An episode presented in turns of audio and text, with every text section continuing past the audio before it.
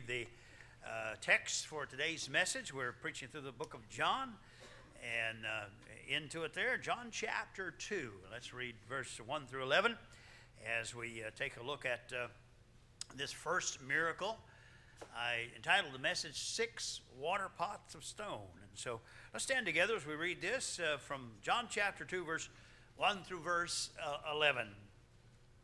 And the third day there was a marriage in Cana of Galilee, the mother of Jesus was there. Both Jesus was called and his disciples to the marriage. When they wanted wine, the mother of Jesus saith unto him, They have no wine. Jesus saith unto her, Woman, what have I to do with thee? Mine hour is not yet come. His mother saith unto the servants, Whatsoever he saith unto you, do it. There were set six water pots of stone, after the manner of the purifying of the Jews, containing two or three firkins apiece. Jesus said unto them, Fill the water pots with water. And they filled them up to the brim. And he saith unto them, Draw out now and bear unto the governor of the feast. And they bear it.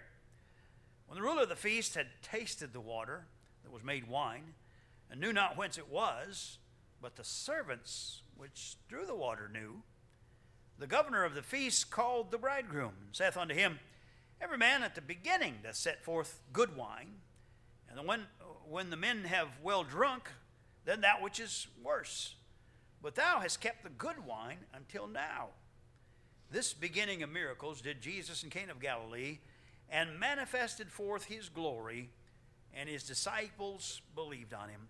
And our Heavenly Father, we come before your presence today, and we thank you for the, uh, the testimony of miracles. We thank you for what they mean and what they uh, signify in the lives of disciples. We ask your blessing on the reading of the word now, and we pray it in Jesus' name. Amen. Let's remain standing for our first, uh, our next hymn. Bible to John chapter 2 once again, verse 11 verses, the six water pots of stone. Six water pots of stone. John's gospel, as we have learned, concerns itself mainly with the last three years of the public ministry of the Lord Jesus Christ. The three years of the end of his life were his public ministry. But this uh, passage we've been uh, reading, looking at today, concludes the end of the first week of his public ministry. It closes with this wedding that we have read about. This is uh, likely a relative of, uh, humanly speaking, of the Lord Jesus. Uh, his mother, humanly speaking, Mary, is there, and he's been invited. All his disciples have been invited. It's apparently a relative uh, that is getting married at this time, and and uh, the Eastern wedding is, uh, is a uh, notable event. It's a time of feasting, it's a time of celebration, and it's a time that often lasted for several days as they gathered together, traveling the way they did, and they, with the difficulties of back and forth. It, uh, it, isn't, um, it, it isn't difficult to understand how that they wouldn't want to come and uh, go to a 45 minute wedding and then turn around and go back, you know, 100 miles home again. So, so there was a time of gathering, a time of family, a time of fellowship, a time of feasting, uh, a time to uh, enjoy the opportunity to see the young couple off right. And so this was the occasion here. And uh, by the time the Lord had arrived, the refreshment had run dry. The wine had run out, and the wine had been exhausted. And so we'll take a look at the significance of all of this and see what it means to us today. Why is this story, why is this account in here, and what does it mean to us today? You see, first of all, the place of the first miracle, uh, this chosen place of the first miracle, it almost would, uh, would seem as though uh, our Lord Jesus did not intend for this uh, miracle to be to happen here as he rebuked Mary, but we'll see the significance of that as we go down through the message today. But the place was a place called Cana. It's sort of an obscure place. If you look on your map in your Bible and you come to the top of uh, the Sea of Galilee and you go west from there toward the Mediterranean Sea, about a third of the way into that barren area is the place called Cana uh, Cana of the, uh, of the state, of the area called Galilee. And this uh, place was where the first miracle uh, happened. The first miracle took place that the Lord Jesus uh, performed. It's notable for its obscurity. One would uh, think that if we were humanly planning and preparing this, that we would want our Lord Jesus to be in the capital, that we would want him to be among the dignitaries, that we would want him to be in a place where lots of people would see the miracle and, and uh, be awed by that. The, and so we would put him in Jerusalem and we would put him there on a high day. We would have him on the Sabbath. We would have him in a place where a lot of people uh, could be wowed by the miracle. But our Lord Jesus Christ didn't pick such a place at such a time as that. He takes an obscure little village far from Jerusalem, far from the center of religion and the center of governing power. And, and uh, there we see him perform this first miracle. You see, Jesus was not seeking to impress crowds by his power, he was not seeking to impress people. Uh, Herod was an example of what people wanted to see. You know, the Bible tells us that Herod uh, had uh, the desire to see some miracle of uh, John the Baptist and see something done by him that was miraculous. And the, uh, the uh, Jewish leaders wa- wanted to see Jesus from time to time only to see if he would perform some miracle. And so it was more of a sense of the want of entertainment that you get from the uh, desires of the Jewish leaders there to see a miracle. Our Lord Jesus was not interested in performing miracles for the sake of entertaining people. None of the miracles that he ever did had to do with uh, that. They were all meeting needs that uh, people had. And so he was here in this place of obscurity, and it indicates to us that he was one among common people. He, we see that they were not, uh, you know, the elite, the wealthy here. They had planned a wedding and they had more guests show up than they had provisions for, and they'd run out of wine for this wedding. Obviously, these were not uh, independently wealthy folks, they were common people. And this uh, place that they were at was a common place. The occasion is this wedding of this young couple. The indication here is that our Lord's present here at this place gives the sense that God places his blessing and signifies his, his uh, blessing on the institution of marriage. We understand that, uh, of course, from the beginning of the Bible. After all, the first wedding officiant was the, Lord himself, and when he married Adam and Eve and ca- called uh, Adam out of the uh, uh, called Eve out of the bone of Adam and and uh, brought them together, and they twain shall be one flesh. He pronounced them man and wife and called their name Adam. And so uh, we certainly see the blessing of God indicated here on the idea of a, a wedding. And in the book of Hebrews, God said it this way He said, Marriage is honorable in all. Marriage is honorable in all.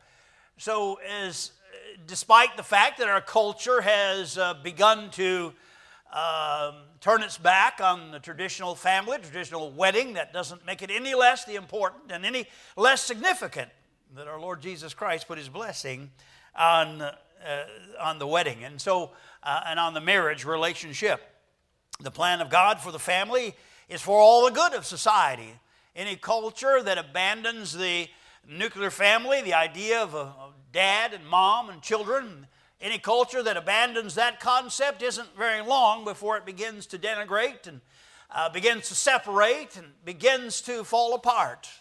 Civilizations rise and fall, and one of the factors that greatly contributes to the fall of any civilization is the ruin and the wreck of the family. And of course, the family begins on a day like this one that Jesus was a part of. The family begins with a wedding that time of significance. And so we have that. We have the place of the wedding in Cana, and we have the occasion of the first miracle, uh, the wedding itself.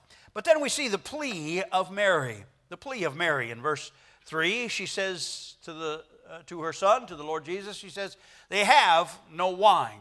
She had not yet seen a miracle of the Lord Jesus Christ up to this point, because this is the first one he has performed. But she knew Mary knew from the time he was born, from the time the angel had visited her, that this was the Son of God. She understood that, she recognized that, she kept all these things and pondered them in her heart, the Bible says. So, though she had not yet seen the hand of Jesus uh, perform a miracle, she understood that the Lord Jesus Christ had command of even nature itself. And she knew that he could immediately meet the need if he so desired. But we see our Lord return what appears to be a pretty severe rebuke to her, it would think. Was sort of harsh um, the way it's worded there. Woman, what have I to do with thee? It doesn't call her mother, he doesn't call her Mary, he just says, Woman, what have I to do with thee? I know, I know some of you men believe it's scriptural for you to address your wife that way when you're upset with her, but you're not Jesus, and so you probably shouldn't try that. And uh, that was for a former generation, a former time, and a former place. And so uh, let's call her honey, uh, sweetheart, darling. You know, uh, let's be careful about that. But our Lord Jesus says, Woman, what have I to do with thee? What did uh, God put that in the scripture for? Well, I think one of the things that you find significant about it is that it is a it is a uh, it is going to serve future generations lest they be tempted to exalt Mary above her station lest they be tempted to put Mary in a position she did not want and did not have uh, woman what have I to do with thee the sense that Jesus is communicating here is that Mary as godly as she is, as wonderful a mother as she was to the Lord Jesus, as good of a Christian as she is, she is not, she is not to be elevated and called the Queen of Heaven. She's not to be elevated and prayed to. She's not to be elevated and made to be something she's not. She is not the mediatrix between man and Christ. She's not the one to whom we should go and beg her to take our petitions to Jesus, uh, who is angry with us in this uh, theology that uh, promotes this idea that Jesus is angry with us. He would never listen to us. He would never want to talk to us. He can't stand us. And so, Mary, would you go to Jesus and beg him to take care of this position, uh, this petition that I have, because I know you have sway with him, you have influence with him. Mary uh, would be mortified at such an elevation of herself to that position, which uh, certainly was entirely unbiblical. Uh, Mary, from the beginning, recognized the need of Jesus to be her Savior. She said, My soul hath magnified God, my Savior. If Mary is without sin and born a virgin and so on, like this, uh, and is the co redeemer and is the Queen of Heaven, Mary certainly doesn't need to be redeemed herself. She doesn't need a Savior herself if she is the co redeemer, obviously. The scripture does not put her in that position. The Queen of Heaven that you read about in the Bible was a pagan deity that was worshiped by pagan uh, populations. And so uh, to, for Mary to be placed in that position was a, a reproach to her and a, a disrespect of her, of her true uh, position as a good and godly young woman who loved the Lord and wanted to follow Him. So, woman, what have I to do with thee is placed in our Bibles to help us, to remind us that this woman, good as she is, is a sinner that needs a Savior, just like you and just like me. And so it would serve for that uh, important purpose, this plea of Mary. Now, along with that statement, he said, Woman, what have I to do with thee? He also makes a second statement uh, that is curious as well, and you might wonder why he would say this, following what he said to Mary in verse 4, he said, Woman, what have I to do with thee? Mine hour is not yet come. It's connected with what he's just said to her, it's connected with what Mary has asked of him. They have no wine. And he says, Woman, what have I to do with thee? Mine hour is not yet come. What is the significance of that? Mine hour is not yet come. What is he speaking about? His hour is not yet come. Well, we find it revealed as we read on in our Bible, and we know, we know what it is in John 17 and verse 1. These words spake Jesus and lifted up his eyes to heaven. By John 17, we're coming close to the time of the cross.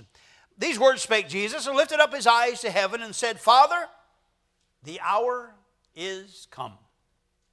Glorify thy Son, that thy Son may also glorify thee. So, the hour that he's speaking of here to Mary, mine hour is not yet come. My time is not yet come. It has come by the time we reach John chapter 17. And that hour is that period of time from the Garden of Gethsemane, Gethsemane until the point on the cross at which he utters those final words, It is finished. He gives up the ghost and goes into the presence of the Father over that period of time. His hour is the hour of suffering. The hour that is not yet come when he speaks to Mary is that hour that he knows he has come to the world for. He came to seek and to save that which was lost. He came to give his life a ransom for many, for you, for me, for you here who have not yet trusted him as your Savior. He's given his life a ransom for you. He's taken your place, he's paid your price, he's shed his blood in the place of yours. And so he is referring to that hour that he would enter into suffering, which would begin in the Garden of Gethsemane as he fully bore the weight of the reality that he would soon be made sin for us. Father, if there be any other way, let this cup pass from me. His suffering began there in the Garden of Gethsemane as he sweat, as it were, great drops of blood because of the intensity of the, uh, the realization of what would take place. Second Corinthians re- records it. He said he hath made him, Paul said he hath made him, Christ, to be sin for us, who knew no sin, that we might be made the righteousness of God in him.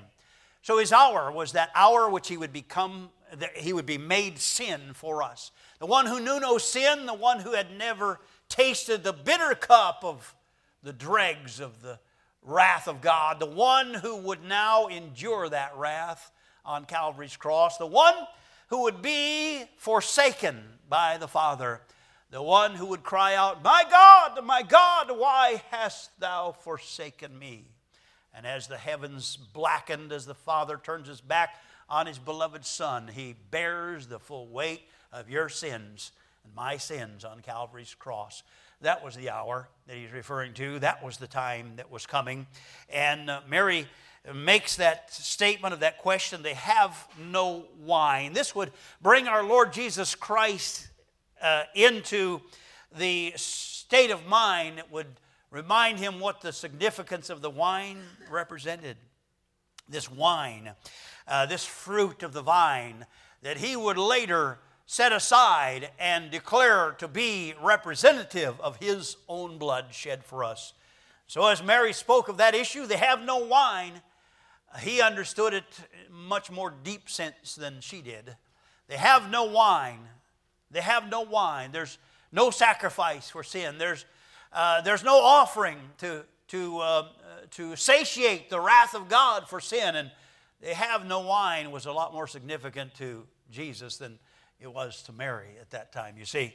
And so he says to her, Mine hour is not yet come.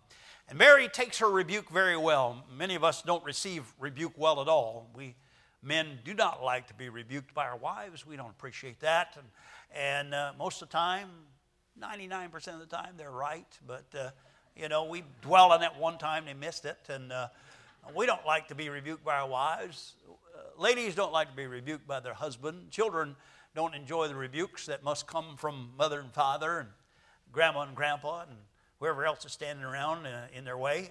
uh, no one likes initially likes re- rebuke. And often we re- re- react to it the wrong way don't we? We react to rebukes often the, the, opposite way of what we should. We we put up our walls we put up our defenses we make excuses we uh, we do anything we can to deflect the uh, the pain of the rebuke and deny the reality of the rebuke, but uh, that doesn't do us anything but more difficulty. And so uh, I'm appreciative of Mary's response. She, she gave no excuse. She didn't say, Well, that hurts. She didn't say, Why, why do you say, Woman, what have I to do with thee? I'm the one who brought you, humanly speaking, into the world. She doesn't come up with any of that.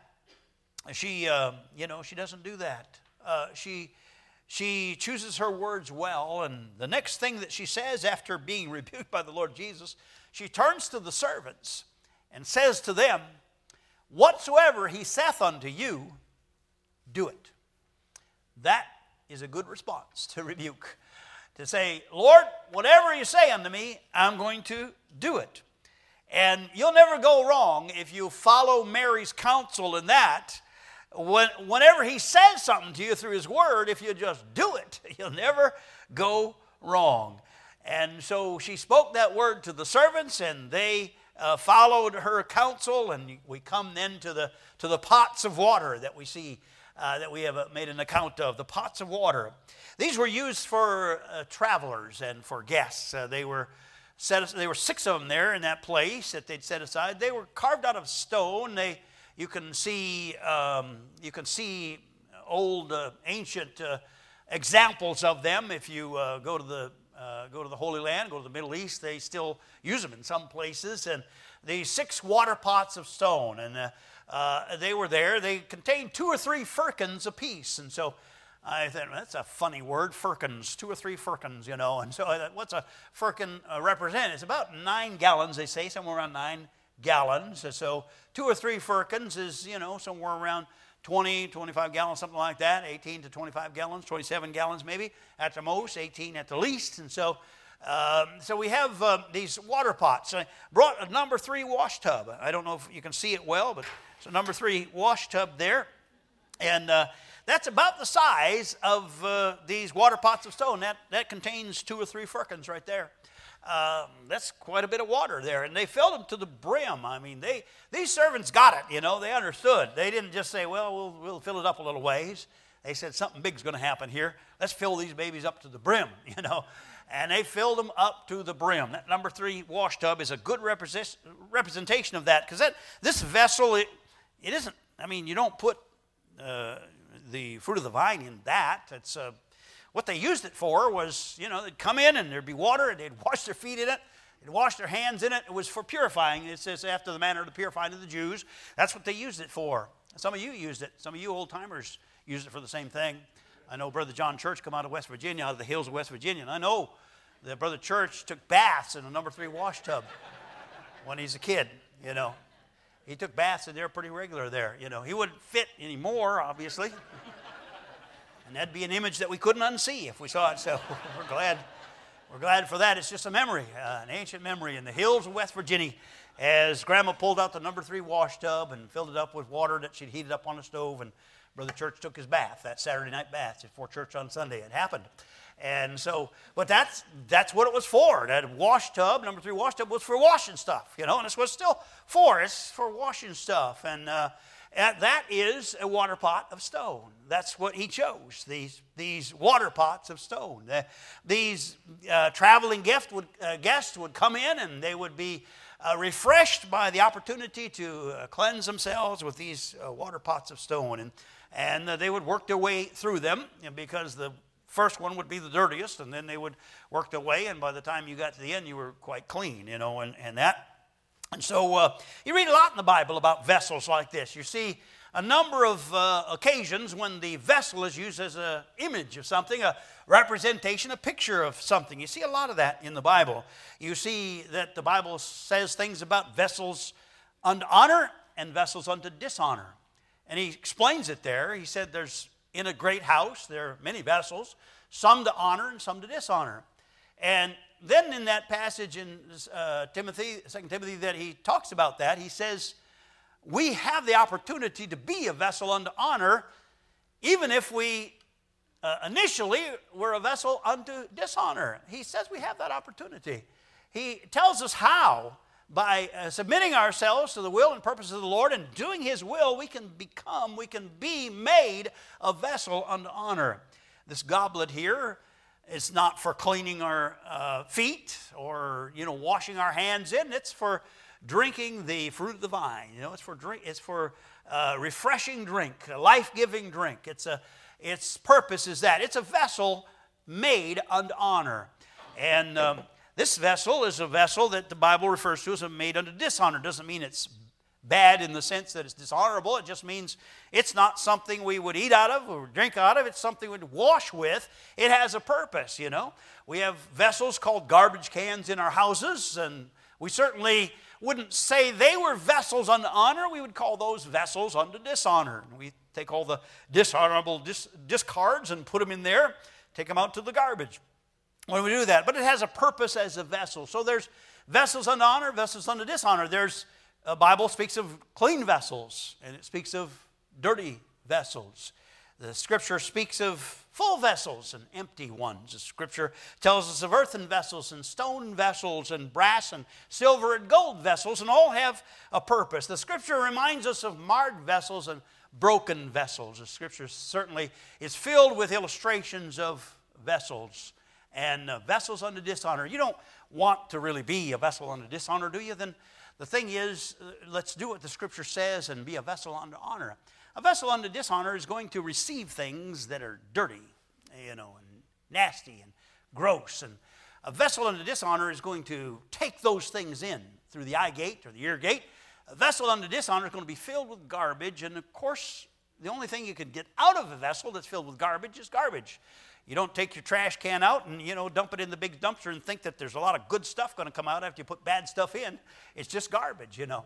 I have a friend Bobby Lassiter. He's in high school and he was in Texas. Some of you Texas people can relate to this. He, like so many silly Texans, chewed tobacco. You know, I, I don't understand. I wish Brother Beavers had quit, but. Uh, uh, but he chewed tobacco, you know, and he's in high school and he's, you know, being cool and everything, chewing tobacco. And, and so uh, he had a date for Friday night. He, he, um, uh, what tobacco chewers do if they're tobacco chewers and truck drivers, they'll have a can like a Folgers coffee can on the right on the flat part. You remember that, Brother Beavers? You used to do that. so, uh, Folgers coffee can right in the middle where the shift, uh, where the gear shift is, right between the gear shift and the and the front uh, uh, of the um, uh, of the cab there, and they would spit in that. You know, spit in that. They'd spit in that. Spit in that. That was a vessel into dishonor, wasn't it?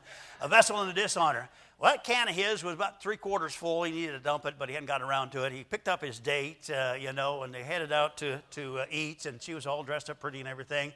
And uh, a rabbit, a jackrabbit, ran out in the road, you know, in front of him. He jerked that wheel of that pickup, and you know what happened? That vessel under dishonor tipped over and covered her feet, her shoes, her nylons, ruined the, the date, obviously. He, he didn't take her to the restaurant. He took her back home again, and, that, and he never she never went out with him again so, but that vessel unto dishonor, that vessel unto dishonor, you know, I'm talking about that. I can see Joy had the same experience uh, early on with, with, uh, with Brother Beavers. But uh, yeah, that, that thing had nothing but grossness in it because that was all that was put in. And grossness was going to come out of it. And it was going to get on whoever was around, I'm telling you.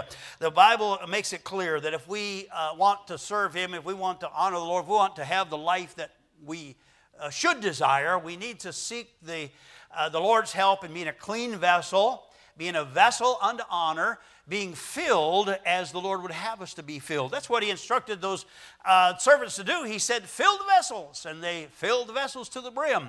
He, they followed, implicitly followed His instructions. And, and uh, then He said, Next thing I want you to do, servants, is just draw out what's there now and bear it, take it, carry it to the governor, the ruler of the feast, the guy in charge of uh, the refreshments. Take it to him and give it to him.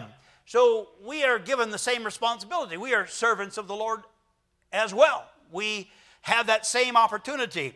And here he tells us that we have vessels. He said these vessels are, he calls them earthen vessels, prone to breakage, prone to cracks, prone to problems. Earthen vessels. So we're uh, earthen vessels, but we can be a vessel unto honor.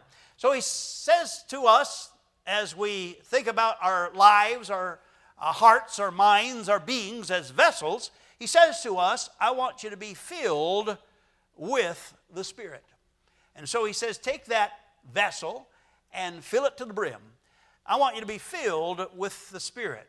And then he says, along with that, he says, as that occurs, things happen like you begin to sing psalms and hymns and spiritual songs. You begin to live different and act different. The Spirit begins to have control of what you're looking at, where you're going, what you're saying, what your speech is like, and the Spirit of God is making a difference in this vessel. He's making it a vessel unto honor. So he tells us what we're to be filled with. He says something else we're to be filled with as well. He said we ought to be filled up to the brim with the words of Christ, with the Word of God. That's what he wants us to keep putting in, putting in, putting in. And so he tells us how to do that, to commit to memory the scriptures as we, uh, as we go. I want to tell you, young people, the more years goes by, the more uh, difficult it is for you to commit anything to memory. Even your name sometimes slips. So, so, uh, so please, uh, while you're young, uh, commit as much as you can of the scripture to memory. Work on it and do it. It's so much easier when you have the presence of all of your faculties. You know, it's so much easier than it is for some of us who have, uh, you know, gone over the top and are, are, are, gliding down the other side, you know. We're, we're grasping on to memories of long ago and we have the scriptures that we memorized long ago, but as we work on memorizing them and continue as we should do as we get older, we, we find it much more uh, challenging than we did when we were young. And so I encourage you to, to do that, to be filled not only the Holy Spirit, but filled with the Word of the Spirit, the Word of Christ, the Word of God. Be filled that way. Then the other thing he told the servants to do is the same thing he tells us to do. He says, Now I want you to take what you're filled with and draw it out and bear it to others. Bear it to the governor of the feast, bear it to the people that are there, bear it to the common folks. Take what God's given you and give it out to others. See, that's the purpose that the servant is there for. He's, he's not there to be entertained. The servants weren't there to, you know, uh, have j- just the, the good time. They were there to serve. And you and me are, uh, are not here to, to see what kind of entertainment that we can produce. We're here to serve. And so we're given that opportunity. What a blessing it is to be on that. Because you see, the servants got to be in on things that nobody else knew about. The Bible says, you know, when they bore the when they bore the, the wine to the, to, the, to the governor of the feast, uh, that uh, he did not know where it came from. But there's a parenthesis there, isn't there? He said, but the servants knew. the servants knew something that the governor didn't know.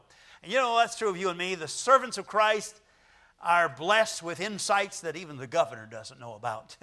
Uh, uh, what, a, what a thrill that is that they, they knew all about it and they, they got it. They understood that. Well, there's, a, there's the quantity that is given there too. The Bible says that uh, there are six water pots of stone containing two or three firkins apiece, which would be 18 to 27 gallons apiece. So if you take the middle average of that uh, and work it all out, you come up with about 135 gallons of wine that the Lord Jesus Christ added to that uh, ceremony.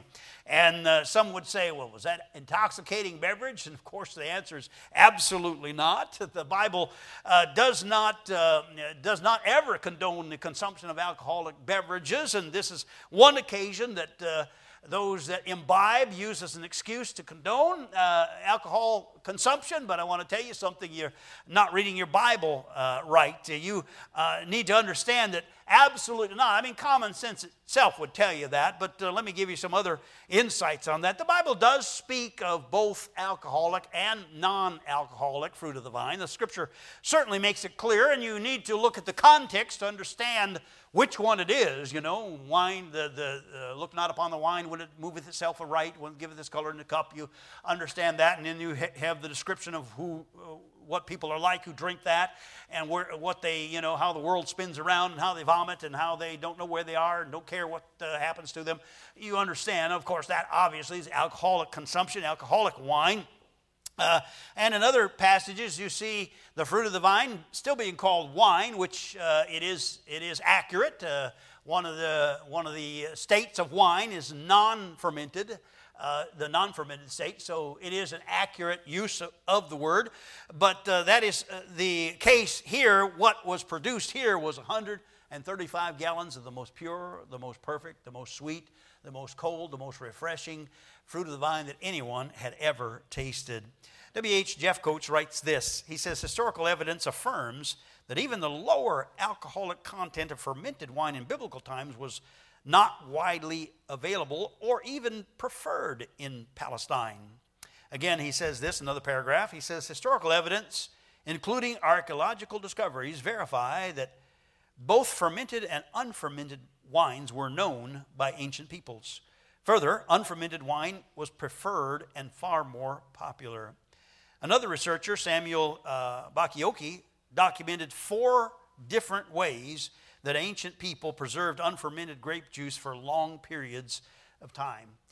So, four different methods that they could have used, they could use, they did use to uh, preserve unfermented grape juice, non alcoholic wine, if you will, for long periods of time, and it was even preferred over the uh, intoxicating kind. But by the way, the intoxicating kind that you're talking about there in biblical times was about 4% to 8% alcohol content compared to the way they distill today. Distilleries weren't even known until the 9th and 10th centuries. So distilling wines, distilling uh, liquors was not a practice that was known at all. There were no distilleries, you know, if you will. Uh, and so the content of alcoholic wine today is far, far, far higher than even the alcoholic wine of the biblical times. And yet, the, the uh, practices of uh, preserving the fruit of the vine in an unfermented state were well known. And you know, common sense alone should tell you that the Savior would not add 135 gallons of intoxicating beverage to a group of men who had already well drunk, had already been filled with all of the uh, wine there. It was intoxicants before, and, and uh, now he's going to add to it and make it a real orgy.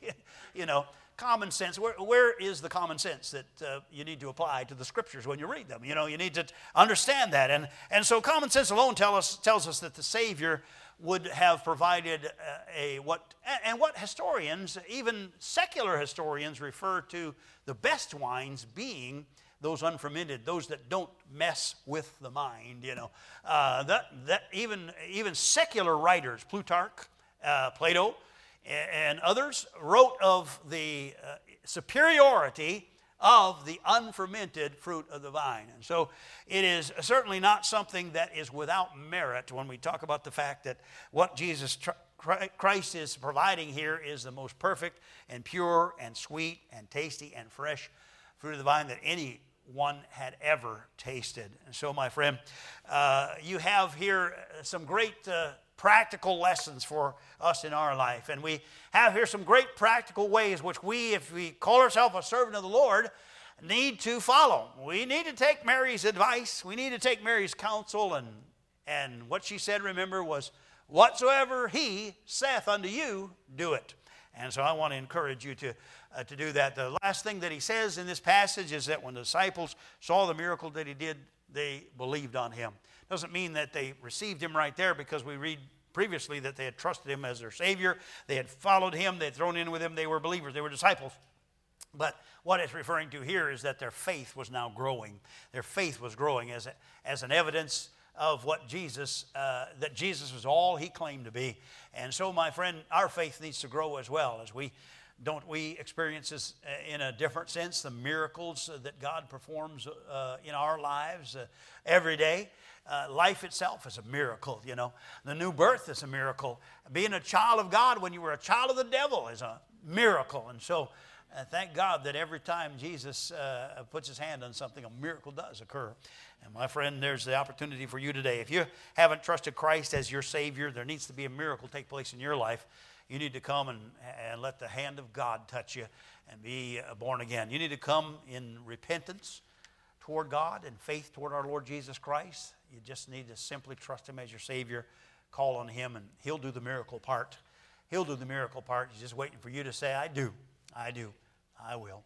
And then, Christian, you and me, God help us to be a faithful servant in bearing the water to those that need it, bearing the water made wine life giving fruit of the vine, bearing that to those that need it. And so uh, let me encourage you as a Christian to examine your own uh, walk with the Lord and say, Lord, uh, help me to be faithful, more faithful as a servant. Let's stand together, give an invitation. If you need to come, I want to encourage you to take that step of uh, faith if you're not saved yet and trust Christ as your Savior. We'll show you out of the Bible how to, how to call on Christ, how to be saved. We'll show you other scriptures. If you come and you haven't trusted Jesus yet, somebody helped us, somebody helped me, somebody helped everybody that's in here that's a Christian somebody helped them to see how to call on Christ, how to be saved. And so we'll help you. Well, if a man comes, we'll have a man take you uh, to side room there and, and, show you right out of the Bible in a few moments how to call on Christ, how to be saved, how to know you're a child of God, how to be born again. And um, then if it's a lady comes, we'll have a lady do the same as well.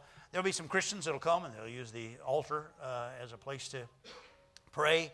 Perhaps there's Christians here that you believe, uh, you know, God is uh, leading you to unite with the fellowship of our church, and maybe that's your decision, I'd encourage you to come and let us know that and, and uh, take that uh, step of identification. Maybe you're here and you have been saved, but you haven't been baptized biblically. I mean, biblically. You might have got sprinkled or poured on or something like that, but you never been, you never got the real thing. That's the Baptist baptism, and I want to encourage you to come and say, you know, I need to take that step of obedience and follow. I have three young ladies to be baptized tonight, and uh, maybe uh, there's someone else here that needs to uh, get that taken care of. It's a step of obedience that'll help you grow in your faith. It'll it'll help you uh, in your walk with God if you just obey Him. Now, you know, Mary's good advice applies there too. Whatsoever He saith unto you, do it, and uh, that's one of the things He saith. He saith to follow Him in believer's baptism, and so I encourage you to do that.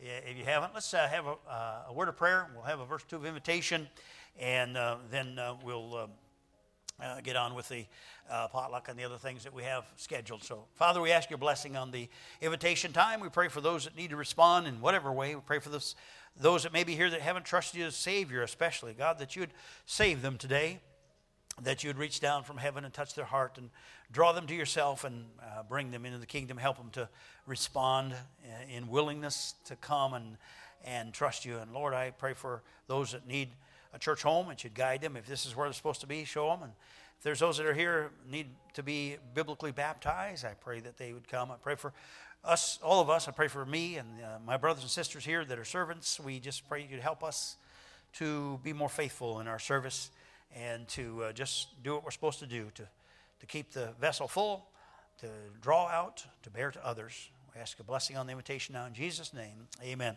310, we're going to sing Whiter Than Snow. Wash me and I will be whiter than snow. As we sing, would you come? Would you? Lord Jesus, I, I long to be perfectly whole. I want thee forever to live in my soul.